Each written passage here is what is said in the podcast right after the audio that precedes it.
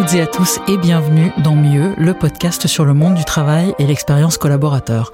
Pour les entreprises d'aujourd'hui, revendiquer une raison d'être, mener des actions en faveur de la RSE, s'engager dans une mission sociale et ou environnementale au-delà de leur seule activité économique n'est plus un simple élément de différenciation, c'est une nécessité. Contrairement aux idées reçues, ce mouvement global de transformation des entreprises n'est pas l'apanage des grands groupes. Comment opérer cette transformation quand on est une PME Par où commencer? Comment accompagner ce mouvement Nous accueillons aujourd'hui Olivier Cueil, cofondateur de Microdon, venu nous apporter son regard sur la question. Bonjour Olivier Cueil. Bonjour. La raison d'être, si on commence par elle, est-elle incontournable pour les entreprises aujourd'hui? La raison d'être, c'est un sujet qui probablement il y a 10 ou 15 ans faisait couler un petit peu moins d'encre, euh, était certainement un peu moins euh, central. Peut-être parce que le, les dirigeants proposer à leurs salariés des expériences beaucoup plus simples autour du travail, euh, avec des logiques de euh, marché, produit, accès au marché, euh, vente, croissance, et que finalement l'économie s'articulait autour de ces quelques principes essentiels. Depuis quelques années, la donne a changé. Les salariés ont besoin de souscrire à un projet, d'être embarqués dans la vision d'une entreprise et de mettre le temps qu'ils consacrent au travail au service de quelque chose qui les stimule, qui les motive, qui les encourage. Donc je crois qu'aujourd'hui, pour la, une entreprise, euh, réfléchir à sa raison d'être, formuler sa raison d'être avec ses salariés, on y reviendra, c'est une notion qui m'est chère, euh, quelque chose d'assez central et essentiel. Comment c'est venu? Qu'est-ce qui a fait que c'est devenu central? Le point de départ, c'est de considérer que le, les salariés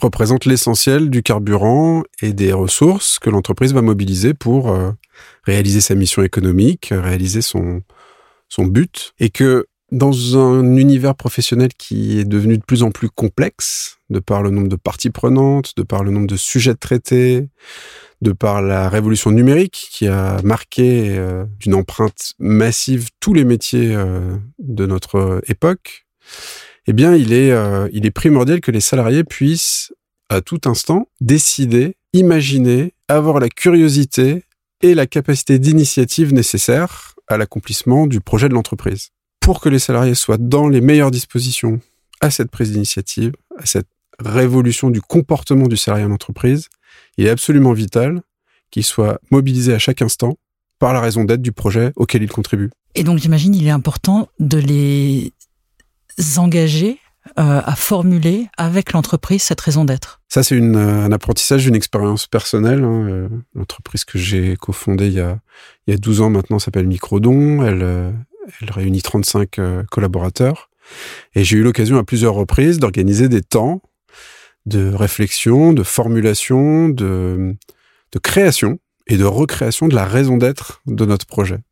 Et ça, c'est un moment qui est particulièrement euh, délicieux parce que c'est un moment pendant lequel les salariés s'expriment sur les raisons pour lesquelles ils sont stimulés et motivés à se lever le lundi matin pour venir travailler chez Microdon faire de l'arrondi solidaire et de cette générosité embarquée un grand mouvement citoyen et les entendre entre eux débattre, s'exprimer, raconter leur engagement dans notre projet collectif en dessinant les contours, en, le challengeant, en, en débattant certains aspects qui sont euh, propices au débat, eh bien, on crée des énergies qui font que après deux heures, trois heures, c'est pas des, temps extrêmement longs. Deux heures, trois heures passées avec les salariés à discuter de la raison d'être du projet et des motivations qu'ils ont à s'y engager pleinement, eh bien, on fabrique un carburant extraordinaire qui ensuite va être euh, utilisé et distillé pendant des mois, qui va faire que une équipe, un collectif est fédéré autour d'une raison d'être. Et ça, donc vous me dites, vous l'avez fait à plusieurs reprises, ça veut dire qu'elle elle peut évoluer, cette raison d'être? Ça veut dire qu'elle peut évoluer, ça veut aussi dire que les personnes qui travaillent dans l'organisation évoluent, certains s'en vont, d'autres arrivent, et que ensemble, ils mettent d'autres mots, ils mettent d'autres intentions, ils mettent d'autres envies dans le projet, et qui font évoluer les contours de la raison d'être du projet. Donc pour moi, la raison d'être, euh, c'est tout sauf un, chapeau, un titre de site internet ou un slogan de communication sur lequel l'entreprise va, s'exprimer. C'est avant tout une façon de mobiliser, engager les salariés qui est euh, absolument centrale. Une entreprise qui mobilise ses salariés autour de la définition d'une raison d'être, c'est déjà une entreprise qui annonce la couleur. Euh, elle a fait une démarche. Elle a pris conscience d'eux. Elle s'est donné du temps pour et elle a mobilisé des moyens pour que ses salariés puissent euh, exprimer une raison d'être autour du projet. Et toujours de mon expérience, ce qui est absolument formidable, c'est qu'une fois que cette raison d'être est énoncée, incarnée, eh bien, elle irradie. elle s'exprime à l'extérieur dans, dans, le quotidien, dans toutes les décisions, dans tous les actes, dans toutes les, les interactions que les salariés ont avec le monde extérieur. La raison d'être du projet s'exprime. Et ça, c'est absolument central pour créer la confiance, la confiance avec les parties prenantes, la confiance dans l'entreprise, entre les salariés.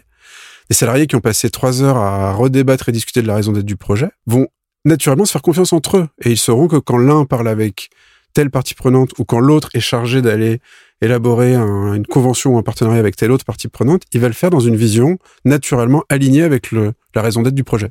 De la même manière, euh, s'investir dans la RSE, être une entreprise à mission, est-ce que c'est essentiel et est-ce que c'est un gage de confiance? La RSE, responsabilité sociale, sociétale des entreprises. Euh, thème vaste et, passionnant. Le premier mot qu'on va en extraire et que je voudrais retenir et qui est central pour moi, c'est le, terme de responsabilité. Euh, je crois que pendant des décennies, euh, les, sociétés se sont senties un peu dispensées de s'intéresser aux enjeux euh, de la planète, de l'impact de leur, euh, la production de leurs services, tant dans l'approvisionnement que dans la conception de leurs produits ou, ou, le traitement de leurs déchets. Mais depuis 10 ou 20 ans, on sent bien qu'il y a quelque chose qui évolue et que la notion de responsabilité sociétale des entreprises devient prégnante euh, et qu'on commence à introduire cette notion de responsabilité euh, dans les textes, dans les lois. Donc, moi, j'aime à dire que la responsabilité sociale des entreprises, elle, euh, elle est née il y a une petite vingtaine d'années. Elle a germé pendant deux décennies. Maintenant, on est en train d'assister à un virage, un peu à marche forcée, dans lequel l'entreprise est sommée de prendre ses responsabilités euh, en matière d'environnement et de, et de société. Euh, et donc, est-ce que c'est un gage de confiance de voir une société engager des actions reporter et communiquer sur ses engagements RSE Pas nécessairement, mais en tout cas, ceux qui ont commencé à s'y intéresser il y a 10 ou 20 ans et qui sont mûrs aujourd'hui pour rentrer dans une nouvelle ère qui va, je pense, dépoter un tout petit peu plus en termes de responsabilité sociale des entreprises, parce que ça va devenir absolument central, absolument stratégique, absolument vital pour les entreprises, quelles qu'elles soient, de remettre les enjeux de société et d'environnement au cœur euh, de leur projet. Et s'agissant des entreprises à mission? Le phénomène des entreprises à mission, il est un petit peu plus récent.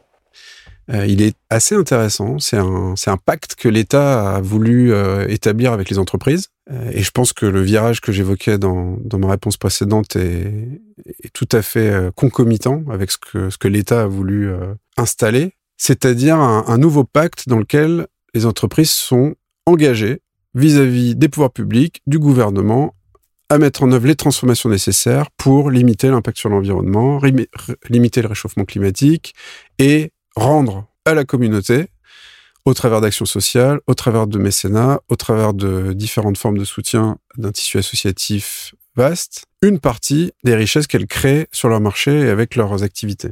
Les entreprises à mission vont écrire l'histoire. Elles sont toutes neuves, toutes récentes. Hein. Elles, sont, euh, elles sont nées avec la loi Pacte de 2019. Euh, Aujourd'hui, je pense que les entreprises commencent à rédiger leur projet de mission, commencent à s'installer dans leur statut d'entreprise à mission, et que ça va accompagner la transformation d'une RSE des années 80 à la RSE des années 2050.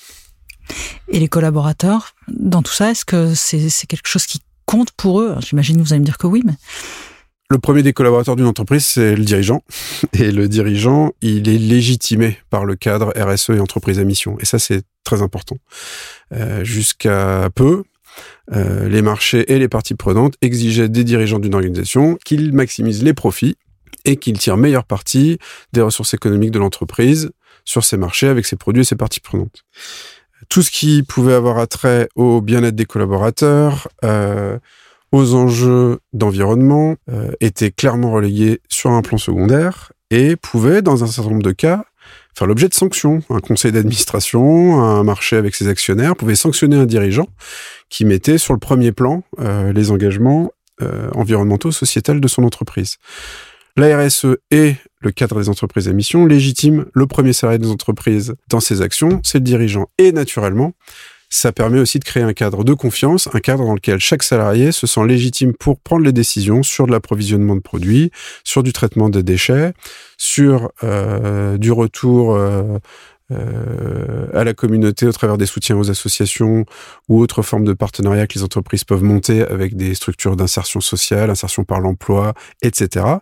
Et donc, ce cadre d'entreprise à mission, ces volets, euh, ça fait l'objet d'une norme, hein, la, RSE, qui sont euh, maintenant relativement codifiés, deviennent un sujet de légitimité pour l'ensemble des salariés de l'entreprise et la, vocation de tout ça, c'est de créer un, environnement de travail plus favorable, plus épanouissant, plus, plus durable pour les collaborateurs. Il euh, faut quand même euh, se rappeler que le temps que passe chaque salarié à, son engagement professionnel principal, en général euh, une trente-cinquaine d'heures par semaine, ce qui est pas rien, est quand même porté par ce cadre dans lequel il va pouvoir évoluer et dans lequel il va pouvoir exprimer ses sensibilités, et ses intérêts pour l'environnement ou la société.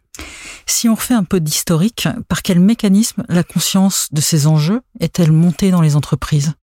Moi, j'ai envie de remettre ça dans un petit peu d'histoire. Bon, on va ouvrir le grand livre, mais déjà, si on regarde les 70 dernières années, il y a eu 30 ans d'hypercroissance. Euh, les préoccupations sociales et le pacte euh, entreprise-salarié n'étaient pas le même. Euh, on savait qu'on pouvait retrouver du boulot relativement facilement, qu'on pouvait accéder à l'emploi facilement. Euh, je pense même que dans des, des, des décennies que j'ai pas connues, moi, on parlait de plein emploi, on parlait de euh, d'une relation au travail et aux entreprises qui était très différente d'aujourd'hui. Euh, ce système-là, il est un petit peu grippé, il est un peu en panne. Euh, donc à une époque où ces questions de d'engagement d'environnement et de société ou de bien-être des salariés d'entreprise ou de responsabilité sociale des entreprises n'étaient pas vraiment centrales dans le projet de l'employeur, à quelques exceptions près. Hein, on va se souvenir de, de, grands entrepreneurs français qui avaient déjà, en tant que visionnaires, imaginé des cadres d'épanouissement et de travail pour leurs salariés.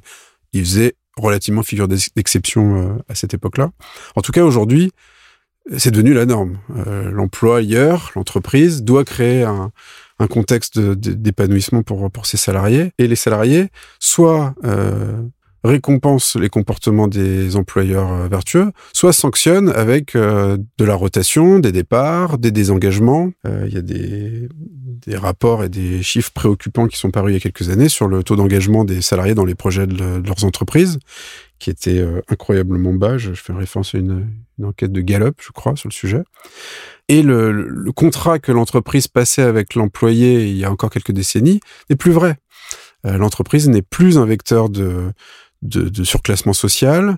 Euh, les trajectoires d'évolution de rémunération euh, depuis euh, quelques années sont en panne. Les, les horizons commencent à, être bouchés, quelles que soient les industries, les perspectives de croissance des, des, modèles économiques, de croissance des parts de marché. On est un tout petit pays dans, une, dans un, grand, un grand globe mondialisé et on sent bien que c'est difficile de tirer notre épingle du jeu. Donc, naturellement, la conscience des enjeux de société et notamment des enjeux de d'épanouissement, de bien-être et de co-création avec les salariés d'un projet d'entreprise à impact positif est devenu absolument central dans les années 2000-2020. Dans ce contexte, euh, les dirigeants des entreprises doivent rassurer les investisseurs futurs, leur marché, motiver les équipes, euh, les repositionner, questionner le discours et c'est quand même l'outil le plus puissant dont ils disposent aujourd'hui, c'est quand même ces grands enjeux environnementaux, ces grands enjeux de société. Chez Microdon, on vit depuis 12 ans avec un projet à fort impact. Notre raison d'être, c'est de mobiliser le plus grand nombre avec des actes volontaires citoyens indolores quotidiens. Donc c'est euh, ces centimes que vous donnez à, la caisse des magasins lorsque vous réglez vos achats sur, sur la base du volontariat. Et Microdon, c'est 30 collaborateurs, 35 collaborateurs aujourd'hui. Mais c'est aussi 250 entreprises euh, les 40 enseignes de distribution dans lesquelles euh, les arrondis solidaires sont proposés, ou les 200 employeurs qui proposent à leurs salariés de faire des micro-dons sur leur bulletin de salaire, sont eux-mêmes des grandes entreprises françaises qui sont mobilisées autour de l'arrondi solidaire, mais qui nous donnent surtout, à nous, microdons, un point de vue assez unique et assez fascinant sur leur pratique, leur pratique en termes de, RSE. Et c'est quoi justement leur pratique? Euh, vous qui êtes un observateur du coup averti et privilégié? Alors effectivement, j'ai la chance de dialoguer avec les, gens en charge de la RSE qui sont, et c'est une bonne nouvelle, souvent euh, assez proches des, dirigeants des entreprises. Ça, c'est le constat que je fais euh, qui est assez enthousiasmant. Depuis quelques années, les, les, dirigeants des entreprises ont nommé dans leurs organisations des personnes en charge de suivre l'agenda de la RSE de l'entreprise, mais ont embarqué tous leurs euh, managers, tous les directeurs dans ces projets de transformation RSE C'est assez intéressant de les observer euh, du point de vue de Microdon parce que Microdon, c'est une toute petite corde à l'arc de la RSE des entreprises. C'est une façon d'engager leurs clients en magasin en leur permettant de donner leurs centimes. C'est une façon d'engager leurs salariés en leur permettant de donner du temps ou quelques euros à partir de leur bulletin de salaire.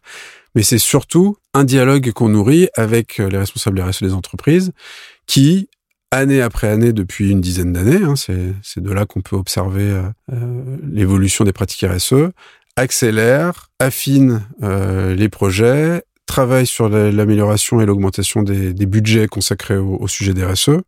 Et c'est assez fascinant de les, rencontrer à, plusieurs occasions dans l'année euh, autour de ces feuilles de route euh, RSE, de ces feuilles de route d'engagement social sociétal qu'elles construisent avec les dirigeants d'entreprise et qui, année après année, s'affinent. C'est le constat qu'on peut faire. Et avec quelle motivation? Est-ce que c'est une histoire de, fidélisation des collaborateurs? Est-ce que c'est, euh, j'imagine que oui, euh, une vraie conscience qui est prise On en a parlé.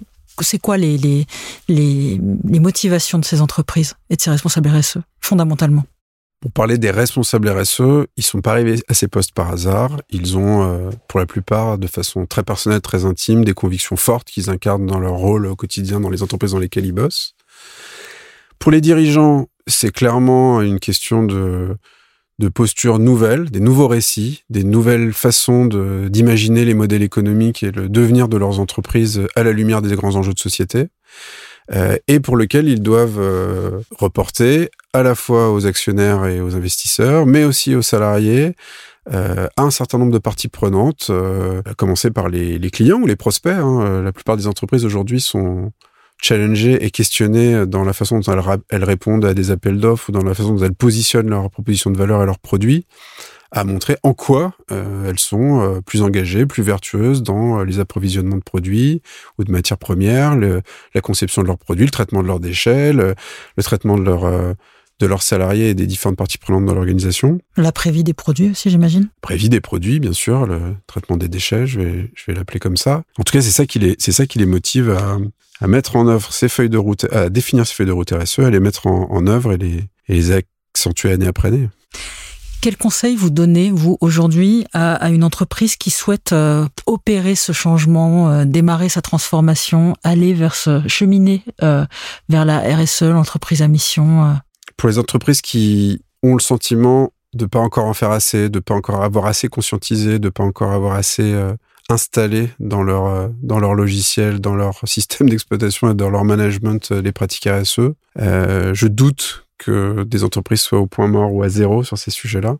Donc pour celles qui ont le sentiment d'avoir besoin d'accélérer, je pense qu'il y a un enjeu euh, important à, à former ou recruter un certain nombre de leaders dans l'organisation qui vont incarner euh, cette vision de la transformation.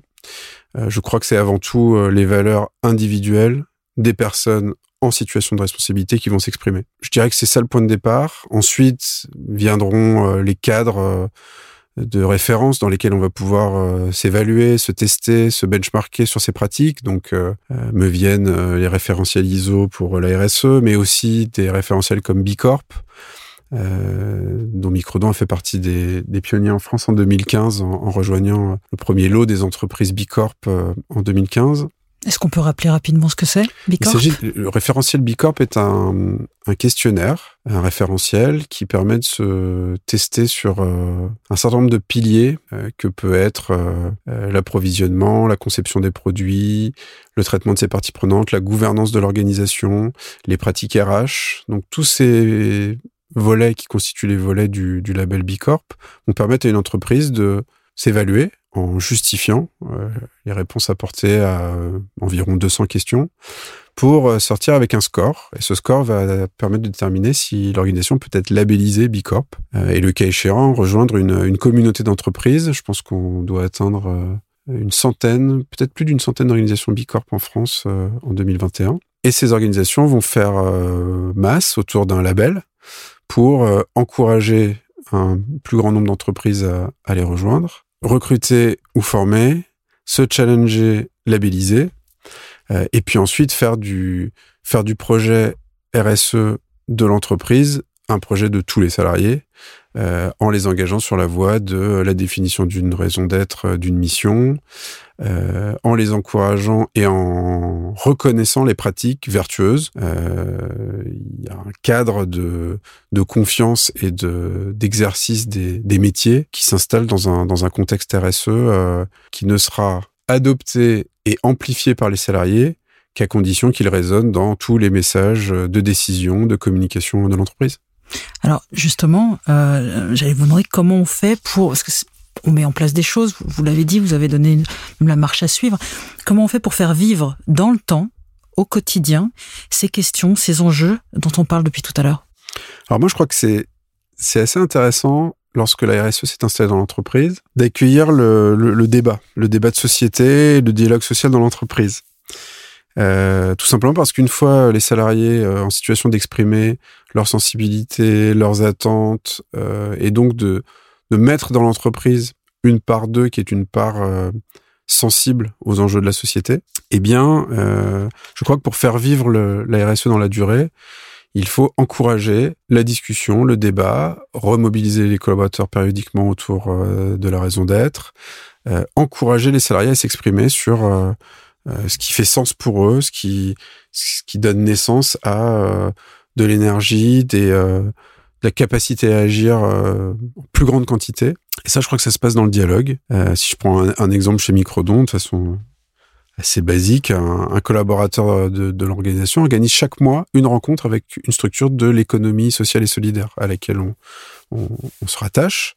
Et donc, c'est une façon de dialoguer, d'entendre euh, un point de vue différent, une, une aventure parfois similaires, mais surtout euh, complémentaires avec ses particularités, sur lesquelles les uns les autres peuvent se questionner et voir si euh, les pratiques observées euh, chez des cousins de l'économie sociale et solidaire rejoignent les pratiques ou, ou les dépassent ou les, ou les, ou les inspirent naturellement. Et euh, est-ce qu'on peut faire autre chose encore euh? Bah, Je crois que d'une manière générale, il faut accueillir une, euh, une nouvelle forme de, de sobriété. Euh, on, on, pourra difficilement, sur les, les, 20 ou 50 prochaines années, viser les mêmes cycles et les, mêmes perspectives de croissance et de développement. Euh, notre monde économique a quand même vocation à se stabiliser euh, et vivre avec une, une mission une, une, raison d'être et la RSE, c'est accepter de changer d'échelle dans ses attentes. Euh, je, je, je, répète le terme, hein. je, je crois que la, les entreprises à mission et, et la RSE va, va s'installer dans un contexte de, de, de, sobriété économique qui me, fait, qui me semble faire partie de la, la nouvelle équation euh, économique. Merci Olivier Cueil. Merci. Cet épisode de Mieux, le podcast sur le monde du travail et l'expérience collaborateur touche à sa fin. Je remercie chaleureusement Olivier Cueil, cofondateur de Microdon, pour cet échange. Pour ne passer à côté d'aucun épisode, je vous invite à vous abonner au podcast Mieux sur votre plateforme d'écoute de podcast préférée, Apple Podcast, Deezer, Spotify, Pocket Cast, Podcast Addict. À très bientôt.